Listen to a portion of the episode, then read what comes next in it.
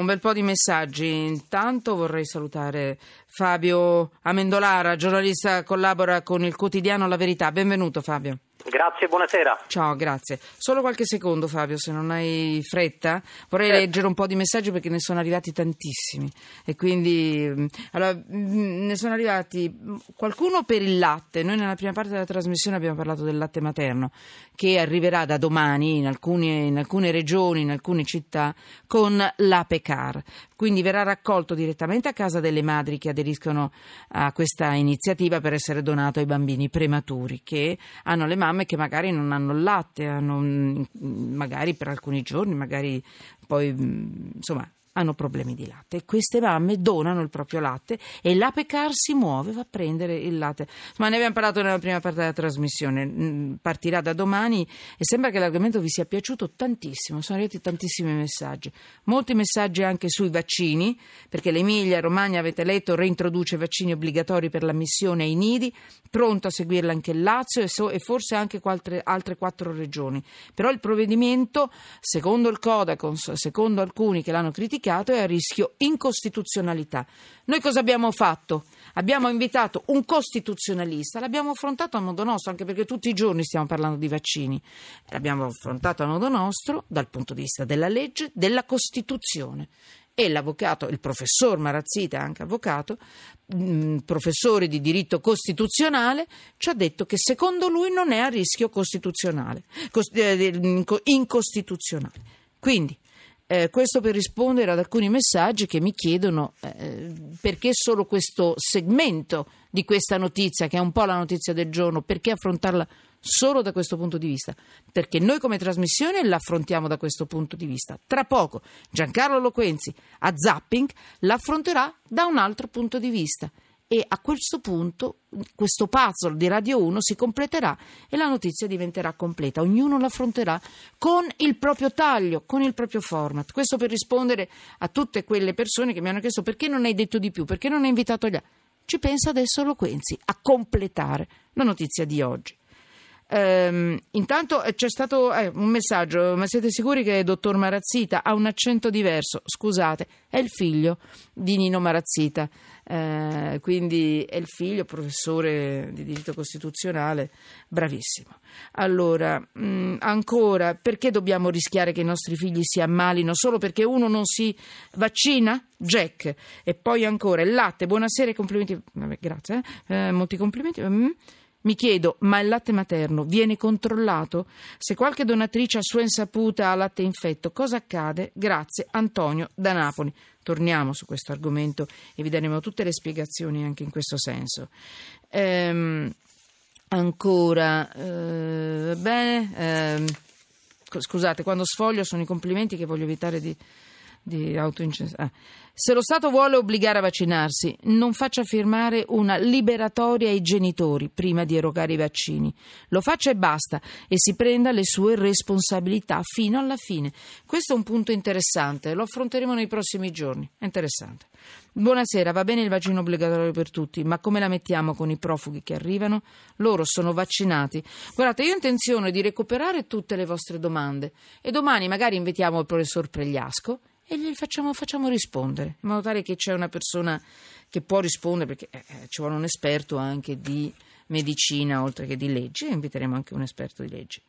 Ancora, mh, basta, ehm, leggo l'ultimo e poi dopo vado avanti con, con l'altra inchiesta. Giustissimo, perché ho il diritto di mandare nipoti e figli senza dover correre il rischio che mi tornino, se mi ritorneranno, ammalati.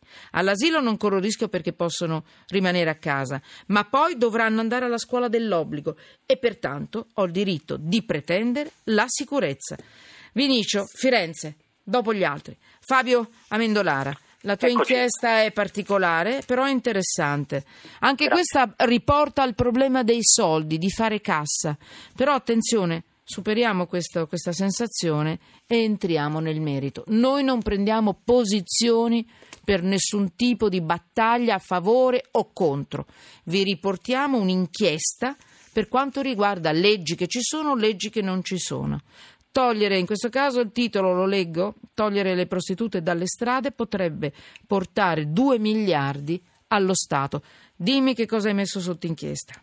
Fabio. Allora, eh, intanto buonasera Sì, a sì. tutti. Eh, in via preliminare ti volevo dire che ho ascoltato la trasmissione e devo- mm, mi è piaciuta davvero l'in- l'iniziativa sul, sul latte. Ah, grazie. Eh, devo dire anche che mi trovo eh, in linea per la seconda parte del- della- dell'inchiesta che hai fatto, mi trovo in linea con- anche con eh, la presa di posizione dell'avvocato eh, Marazzita. Grazie. Veniamo invece alle, alle prostitute. Eh, anch'io non ho preso assolutamente posizione. Allora aspetta, prima che parli delle prostitute, io ricordo a chi ci sta ascoltando eh, che il tuo quotidiano, La Verità, è nuovo. È un nuovo quotidiano, diciamo nuovo, cioè non è proprio quelli, quelli storici, però è un nuovo quotidiano, lo voglio ricordare. Si chiama La Verità, e questa è la testata, diretto da Maurizio Belpietro. Questa è una cosa che è la prima volta. Ma ne abbiamo parlato quando siete nati, vi abbiamo salutato a distanza. Bene, Punto. grazie. No, mi sembra corretto. Vai. Allora, eh, anch'io non ho preso una posizione eh, conducendo diciamo, questa indagine, e mi sono soltanto voluto rendere conto eh, di come stava effettivamente la situazione, visto che anche eh, l'Istat eh, dava dei dati eh, in realtà incorporandoli e raggruppandoli insieme eh, ad altri ai dati che vengono fuori da altri fenomeni e quindi eh, ci dava una stima all'interno del PIL italiano che era circa l'1%, eh, mettendo insieme la prostituzione, il traffico di droga e eh, il contrabbando. Ora il contrabbando diciamo, è un settore molto eh, ridotto, eh, però eh, mi ha colpito il dato che riguardava eh, la prostituzione. Sono andato più nel dettaglio e eh, abbiamo scoperto che eh, il comparto è considerato eh, diciamo, eh, produttivo, diciamo così, eh, e eh, stando alle stime eh, le, pros- le 70.000 lucciole italiane incasserebbero tra i 3 miliardi e mezzo e i 5 miliardi di euro l'anno. Ora c'erano Mm. delle sentenze della Corte di Cassazione già dal 2010 e confermate poi eh, successivamente ehm, fino al 2014 eh, che ci dicono che le prostitute devono pagare le tasse. Alcune sono state multate e eh, dalle, dalle, eh, come dire, eh, dall'Agenzia delle Entrate Sì. eh, facendo ricorso poi alle commissioni tributarie hanno perso fino in Cassazione. Quindi anche le prostitute devono pagare le tasse. Il sistema però, il settore però non è regolamentato in Italia. In Europa diciamo c'è un panorama diverso. In centro Europa, ad esempio, mh, non so, la Germania eh, ha legalizzato la prostituzione e lì i dati ci dicono che eh, non è più nelle mani delle, delle attività criminali, ma che è regolamentata per bene. Eh, il Nord Europa invece la pensa in un modo diverso e ci dice che invece la prostituzione assolutamente non è eh, legale eh, e la combatte in un modo molto repressivo. Ho- sono riuscito anche a sentire un eh, gestore di un eh, gestore storico, diciamo così, dei, Sì. eh, delle case eh, dove le prostitute possono esercitare in Svizzera.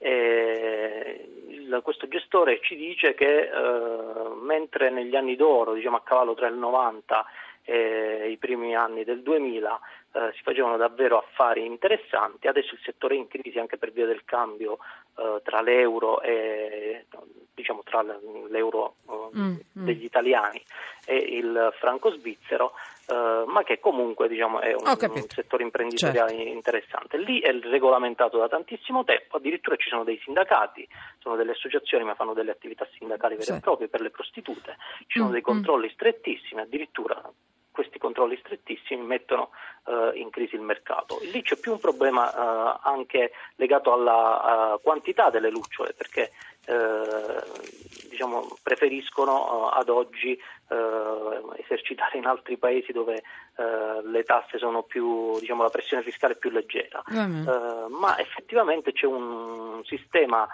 di leggi che continuamente viene aggiornato come dire, è un settore che, Mm, mm. eh, a cui presta grande attenzione il Parlamento. Allora, interessante, riepilogo leggendo dal tuo pezzo di oggi sulla verità.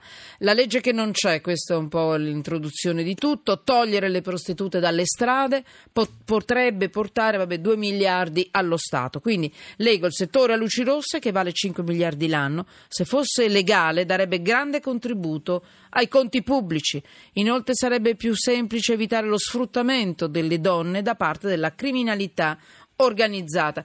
Guardate, ripeto, noi non prendiamo posizione né in un senso né nell'altro, però c'è qualcosa nell'aria perché ci sono manifestazioni sempre più frequenti, sempre più frequentemente si parla di tasse legate e collegate in qualche modo alla prostituzione, quindi c'è stata una manifestazione, anche tu hai fatto, avete pubblicato la foto, eh, una manifestazione, una protesta a Roma davanti al Colosseo per chiedere la legalizzazione della prostituzione in Italia con la possibilità di pagare le tasse e quindi avere una pensione. Quindi eh, grazie, grazie Fabio Amendolara. Grazie a voi. Allora, allora diciamo così, per loro sex work is work, cioè il lavoro del sesso eh, è un lavoro.